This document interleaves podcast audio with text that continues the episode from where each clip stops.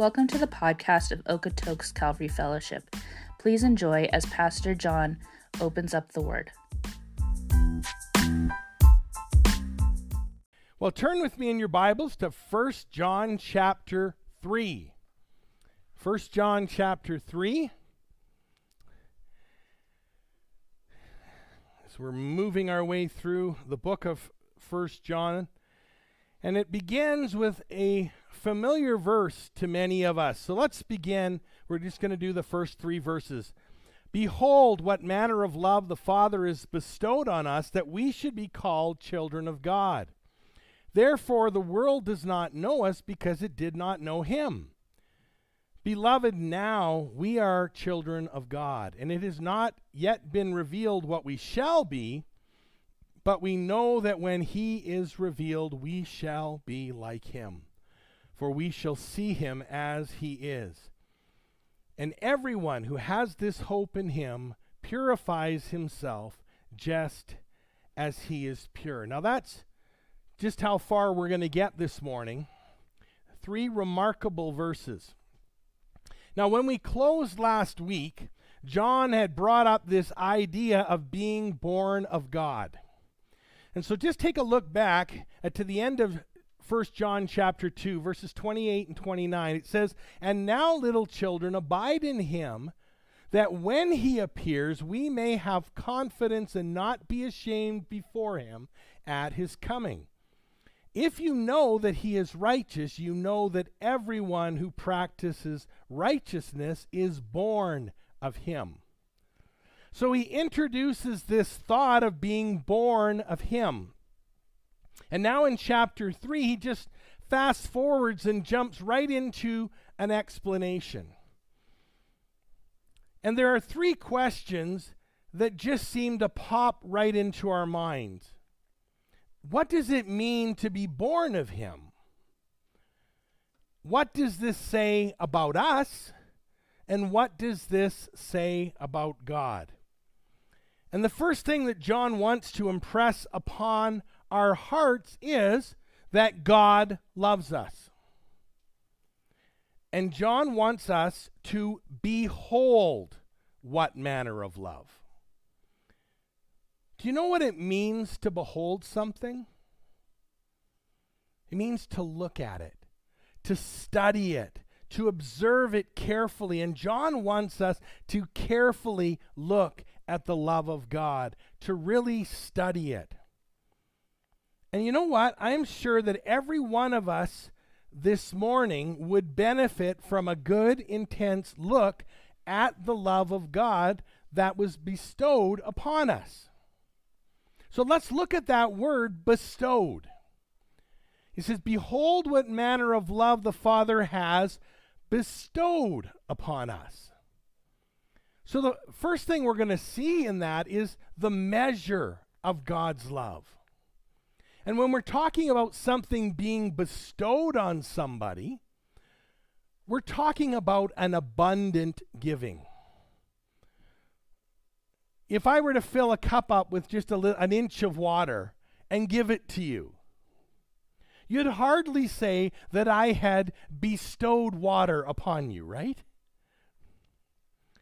No. When you say bestowed, it's like a big word, isn't it?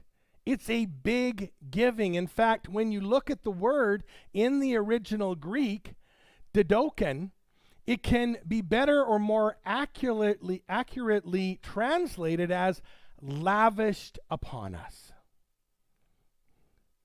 God didn't trickle his love upon us. He poured it out liberally. Secondly, we see the manner of God's giving of love. And when we talk about something, somebody bestowing something, it's a very one sided giving, right? It's giving that isn't really deserved. It's given purely out of generosity. It's given out of love. It's given out of grace. And that's how God's giving is to us. It's very one sided. And it's this tremendous love that John is telling us to look at, to study. You know, you can really assess a lot about somebody's Christian life just from looking at their understanding of the love of God. But God's love can sometimes become a very difficult thing for us. But even before the time when we decided to follow Christ, we've heard that message constantly. God loves you. Jesus loves you. For God so loved the world that he gave his only begotten Son. I mean, think about it. What is the very first song you learned in church? Jesus loves me.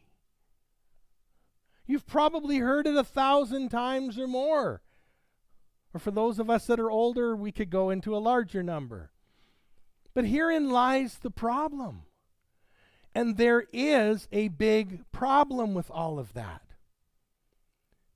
What happens when you hear something over and over and over and over again? You become deaf to it. Blah, blah, blah, blah, blah, love. Blah, blah, blah, blah, blah. Right? Friends, when someone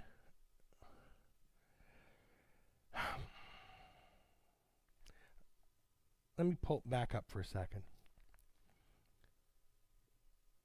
And it's not really like we think that the love of God is not a big thing, because it is. We know it is. But we've heard it so many times that we just kind of come become inoculated or desensitized to it, right? Oh, he's talking on love again. Are you serious? Like pick a new topic, dude. But, friends, when someone truly walks through their life with the understanding that God loves them, it changes them forever. Yet there are some Christians who just don't catch it. What that love of God is about. And I honestly think that the reason is clear as to why not. And I think one of the greatest things that keeps Christians from realizing and walking in the love of God is pride. Now, please understand, I'm not talking about the kind of pride that you your chest puffs up and you say, "Well, I'm so great and everyone thinks that you know, should think that I'm so wonderful." It's not that kind of pride. It's actually a very subtle kind of pride, but it is pride nonetheless. It's the kind of pride that says, I am not going to receive God's love until I consider that I'm worthy of it. When I can consider myself lovable by God, then I'm going to receive it. You see, that's a very subtle way of saying in our minds, I'm not going to receive God's love until I feel like I've earned it. I won't receive it as a free gift, which is what it is. And then I just have to say, friends, if that's the attitude you have, you're not going to receive much of the love of God then. Your pride is going to keep you from really receiving and walking in that love of God. The great place for us to be as Christians is to realize our complete unworthiness. And the second thing that keeps many people from receiving God's love is unbelief. They simply find it difficult to believe. Maybe they've had some pain or some tragedy in their own life. Maybe there's been pain or tragedy in the life of somebody close to them. And they say, I don't know I can really believe that God loves. I mean, if God really loved me, how could He allow this to happen to me? Or why allow this to happen to them? But I think that there's a third reason that many Eh, that keep many Christians from really living and walking in the love of God. And this is the one that's the most mystifying to me. I really can't put my finger on it, and it's time. It's just time. I don't know if I can really explain it adequately, but I think that sometimes it just takes time for a person to come to a fuller understanding of the love of God. It takes time for God to break down those little things in our heart that are sort of pushing Him away from us. Have you ever been in a relationship like that? Where somebody really loves you, but somehow, for some reason, you're pushing them away. And you love them, but nonetheless, you want to keep a distance. You don't want to give yourself to them. And many of you know what that's like, don't you? And oftentimes that's how we are until God comes. And when He breaks down our defenses and we finally surrender to Him and let Him love us, what a change it is. And then we're in the place John says we should be here. Notice he goes on to say that we should be called the children of God. Friends, if you understand what's being said here, this should absolutely blow your mind. It should just startle you that God calls us his children. And that really shows us something about his love for us. But I want, you know, I want you to think of it like this God could have looked at our lost humanity with pity instead of love. He could have. Ah, I feel so sorry for those guys. I mean, look at them. They're so lost. Their lives are messed up. They're destined for hell. That's such a terrible place. I feel sorry for them. I've got to do something to save them. And then he could have sent his son to save us out of that motivation of pity. And that would have been enough. And we would have been grateful for that salvation. But God did so much more than that. I mean, think of it this way. Imagine you're driving somewhere and you pass this homeless beggar. In fact, you've driven by this beggar every day for many weeks and months. He's got this sign out, will work for food or you know, feed my kids or whatever else they put on these signs. He's filthy. He smells horrible. Has those crazy looking eyes that are kind of scaring and creeping you out. But you decide that you want to help this guy. You have pity on him. Now, instead of pulling out your wallet and shooting him a few bucks, you decide to take him in your car and take him home with you.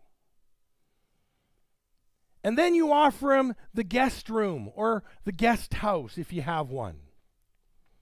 And not only do you clean him up and feed him and clothe him, you give him a whole closet full of clothes. You say, Live here in our guest home. You don't give them money for food. You tell them, you can eat at my table every night. And I tell you, you've gone far, far beyond what anybody would expect, right? You're a very, very giving person to do all those things. You had a lot of pity on that man to help him so dramatically. But, friends, even if you could do all of what I've just described, it's a completely different thing to say, I'm going to adopt you as my son. I'm going to make you a member of my family. And my friends, that's exactly what God did for us. He didn't just save us from hell, He didn't just buy us out of the slavery of our sin. But on top of all that, it's like the pure extra, like the cherry on top. He said, I'm going to make you my child. I'm going to invite you into my family and you're going to become my son or my daughter. And he didn't have to do it. The only reason why he does it is because he loves you. And that's how much he loves you. It's not just pity, it's not just God feeling sorry for us. And that's why John can say, Behold, what manner of love the Father has bestowed on us that we should be called children of God. But there's one last thing I want to touch on before we move, move on.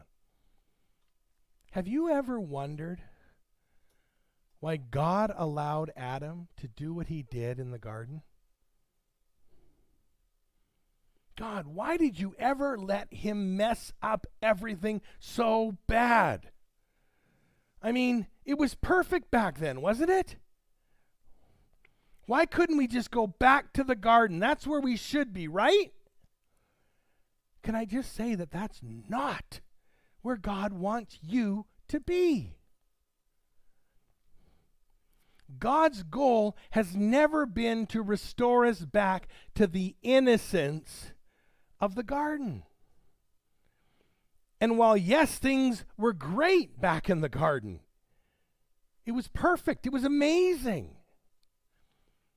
But as great as it was for Adam, he was never adopted into the family of God. Nowhere in the Bible does it say that Adam and Eve were sons and daughters of God. Adam didn't have that father son relationship God wanted for us to have with him. And that's something that God saved for those whom he has redeemed.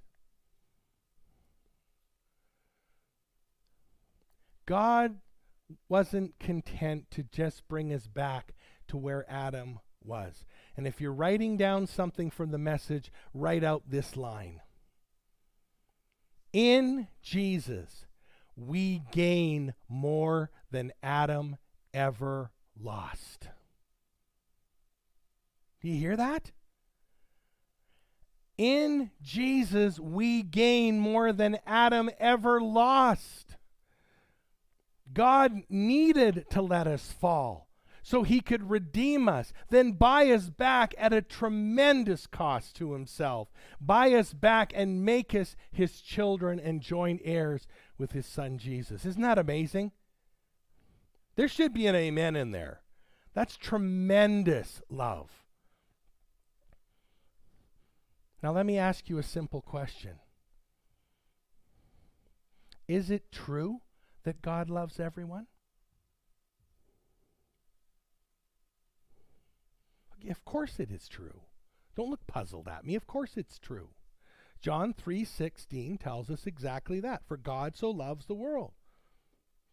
Last time I checked, everyone was in the world. Even the most lost and distant sinner, God loves that person.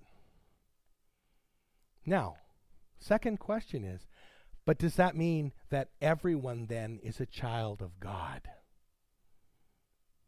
In the sense that John means it here in 1 John chapter 3. Not at all. Keep your finger in 1 John 3, and I want you to turn to the Gospel of John, chapter 1, verse 12. John chapter 1, verse 12. This is what it says. It says, But as many as received him, to them he gave the right to become children of God to those who believe in his name.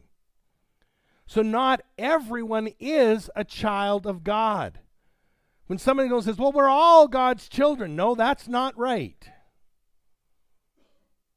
They can say God loves everyone, that's true, but not all of us are God's children. And there is a difference because only those who have received him and who have believed on his name, those are the children of God in the sense that John means it right here.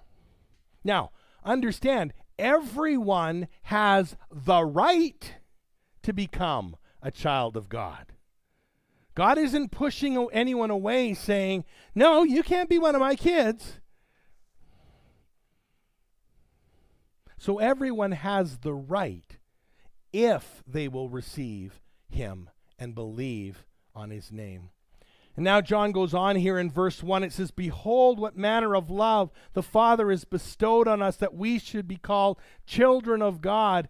Therefore, oh, I love therefore. To sum it up, the world does not know us because it did not know him. And John makes a clear distinction here between the world and the children of God because you are children of God, because you have believed on his name, because you have received him, and because of this, the world does not know you. So, as children of God, we're in the same family, and we should love one another. And families have a uniqueness about them, right? I mean, you have different traditions you have different customs, different cultural backgrounds, different perspectives, different values, right? Now, this brings up something significant here. All of us are sons of daughter and uh, uh, sons of Adam and daughters of Eve. We're all born into the family of Adam by birth. But those who believe and receive become the children of God. That's a new family. And so now you have two families, and they don't always see eye to eye, do they? So, as children of God, we follow what is taught here in God's Word. We follow a biblical Christian worldview. We identify ourselves with what the Bible teaches. And that is what following Jesus is all about. And because we do that, it will and it should cause some friction with the world. And there will be times when the world does not know us. Look, if you're getting along just fine with everybody in the world, then I want to ask you a question here. How distinctive of a Christian life are you living? How different are you? There should be some friction. And please understand, I'm not I'm not saying it should be every day in every situation because if that's the case, then you're probably being obnoxious. But there should be some kind of friction because you're of a different family. But I want you to notice the last point here in verse 1. It says, Therefore the world does not know us. Why? Because it did not know him. You see, if we're following Jesus, if we're following in his footsteps, we should expect, at least at times, to be treated as he was treated. And friends, the world did not welcome Jesus with open arms, did it? They crucified him. So if we are never finding ourselves in the face of opposition, then that should be a scary thing to us. It probably means that we're just going along with the flow of our culture. Well, so far, God has told us who we are and how much He loves us. But now in verse 2, He's going to talk to us about our destiny, what awaits us. It says, Beloved, now we are the children of God. John states that pretty dogmatically, doesn't it? We are. Not, we might, we maybe, I think so, or, or I hope so.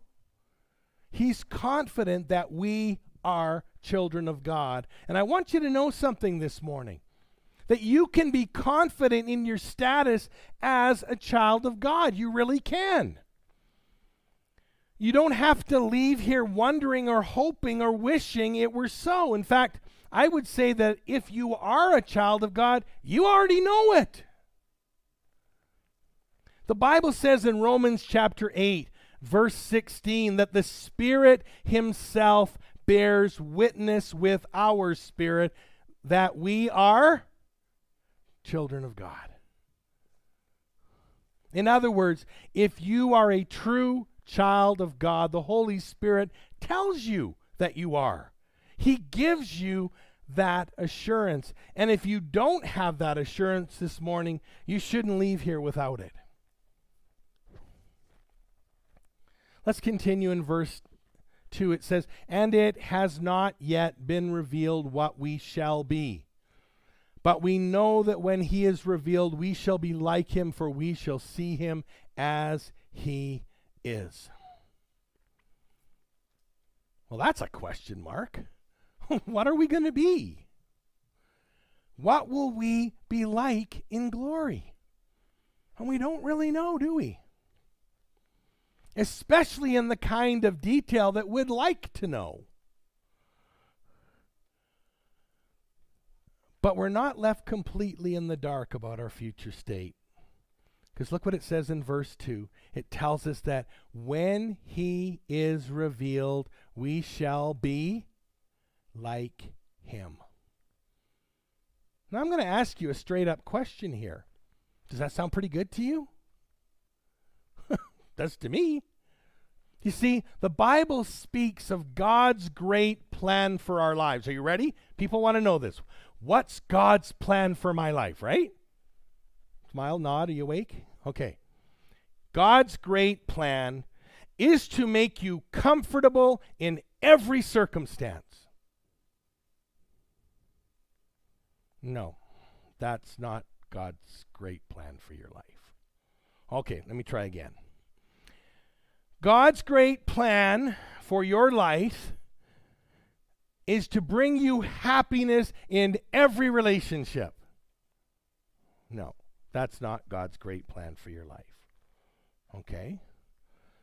God's great plan for your life is to make sure You've always got plenty of money. No, that's not God's great plan for your life. Okay. Do you really want to know what God's great plan for your life is? Turn to Romans 8:29. I'm going to read it to you.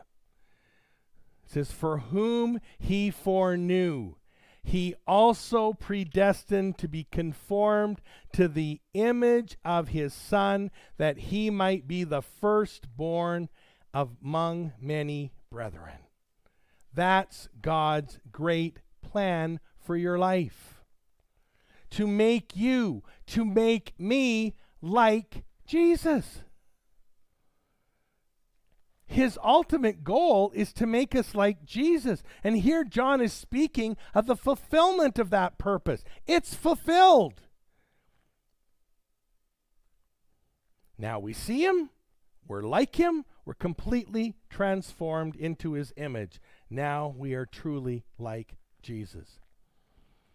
Now I want to point something out here. This does not mean that when we get to heaven, we cease to be ourselves. This isn't like the teaching of nirvana from Eastern religions. You know, a drop of water falls from the sky into this great big ocean, and it's instantly absorbed, and you've somehow just become part of this great deity. No, that's not the idea of heaven at all. We're going to be individuals. We're going to be who we are. We're still going to have our names. We're still going to have our characters. We're still going to have our personalities, but our character and our nature will be perfected into the image of Jesus. We're not going to be merely clones of Jesus in heaven.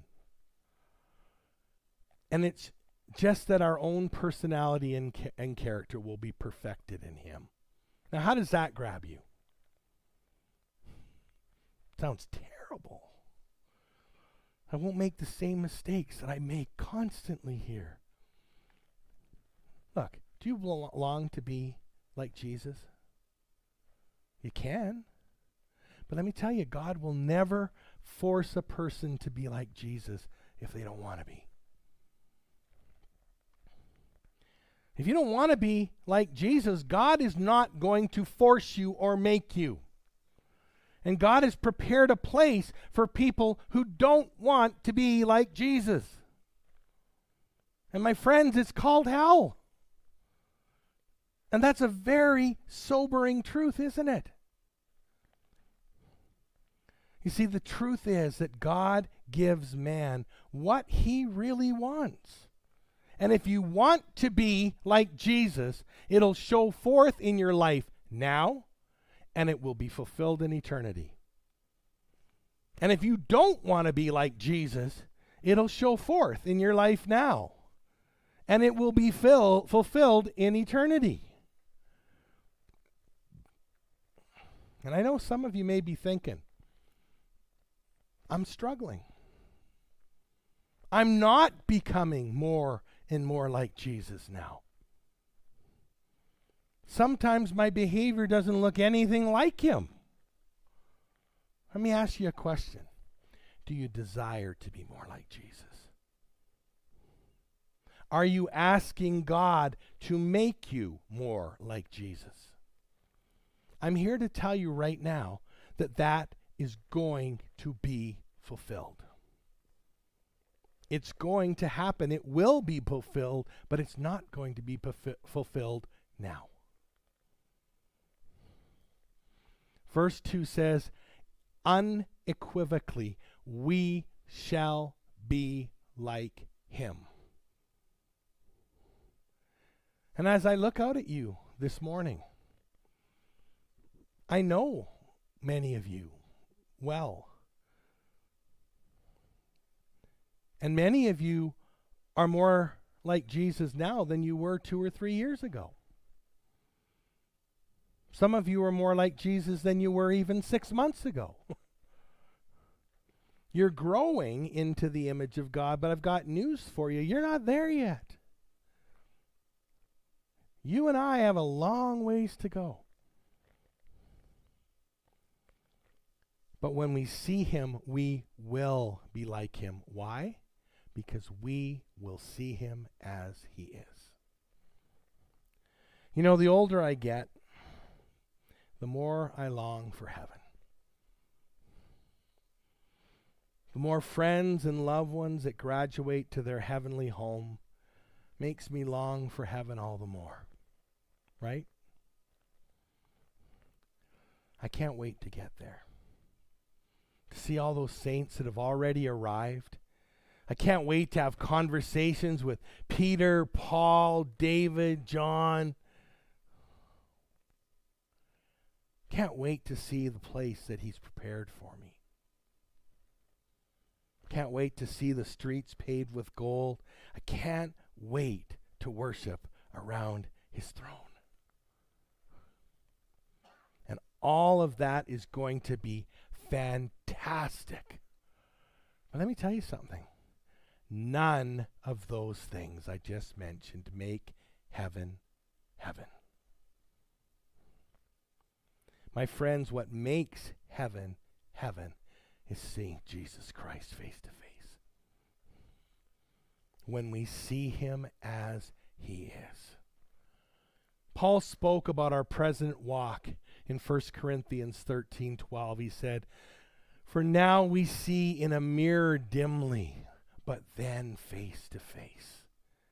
Now I know in part, but then I shall know just as I am known.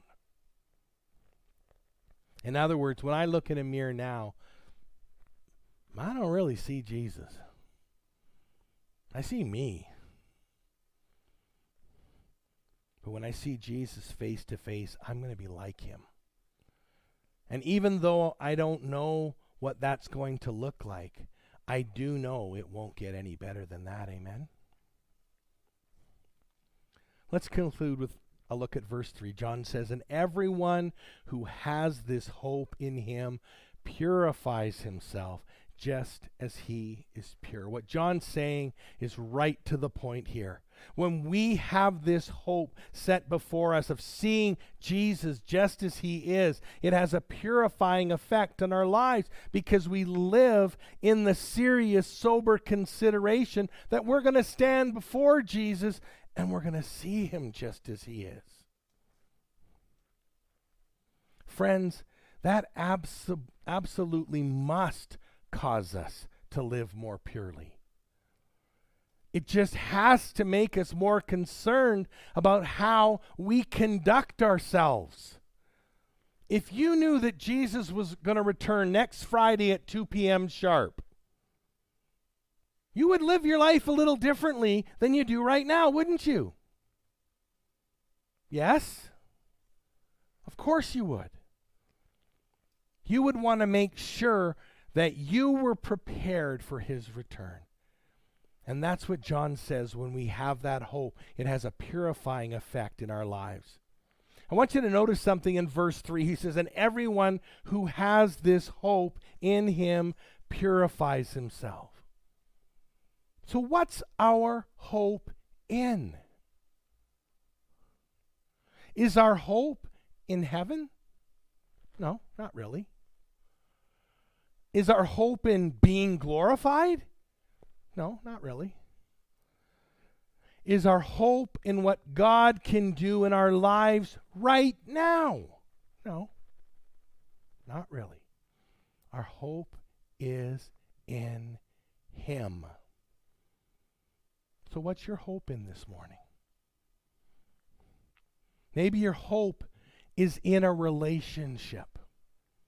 Lord, if you just fix that relationship, or Lord, if you just put this relationship together, or if you put a relationship together for me, then I have hope that everything's just going to work out. Maybe your hope is in a career. Lord, if I just put this, you know, if you put this career together for me, you know, if I if I just get that right job or you get me that plum promotion, that would be it. Then I'd have hope.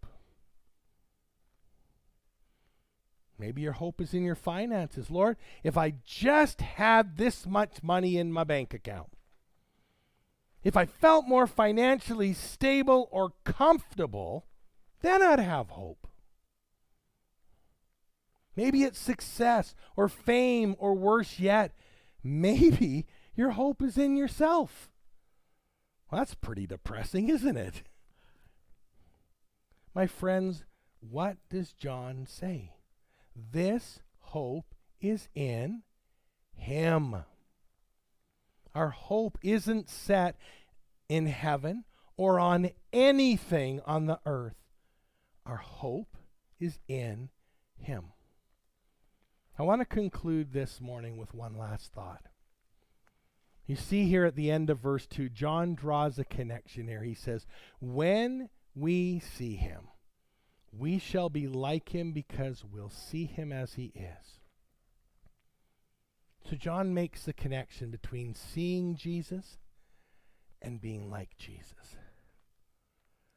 And I suggest you to this morning that to the degree that you see Jesus as he is, it's to that same degree how much you are like him. You see, when we forget who Jesus is, when we really don't know who Jesus is, when we stray after the cultural Jesus or the Jesus of the cults or the Jesus of human opinion or the Jesus of anything else, friends, you're not seeing him as he is. But if you'll see him as he is, then God will transform you and make you like him. You know, it's kind of funny to think, but the sun that we see in our sky is so much bigger than the moon. You could fit 64.3 million moons into the sun. That's a lot of moons. Yet, if the moon is in the wrong place, it can totally block us from seeing the sun altogether. Funny how something so little can get in the way of us seeing something so big, especially if it's in the wrong place. So, what's hindering you from seeing Jesus the way that you should this morning? What things are you allowing to eclipse your view of seeing Him as He is? Whatever it is that is impeding your view, it needs to go. It's got to go. And let's pray right now that the Lord would remove that obstacle. Father, we all struggle with this. We all have our challenges. We all uh, recognize that we have our blind spots, things that keep us from from seeing you for who you are. And Lord, maybe we're tied to too many things in this world. Whether it be material things, whether it be emotional things, whether it be just distractions that when they're misplaced, they block us from seeing you. And so, Lord, whatever it is that hinders us from seeing you as you are, I pray right now that you would just break that down. You'd reveal it to us, and Lord, that we would remove it. Or you would help us to remove it so we can see you face to face. Lord, we want to be like you. Lord, I thank you so much for these dear people. And I just pray you will minister to their hearts now. In Jesus' name, amen.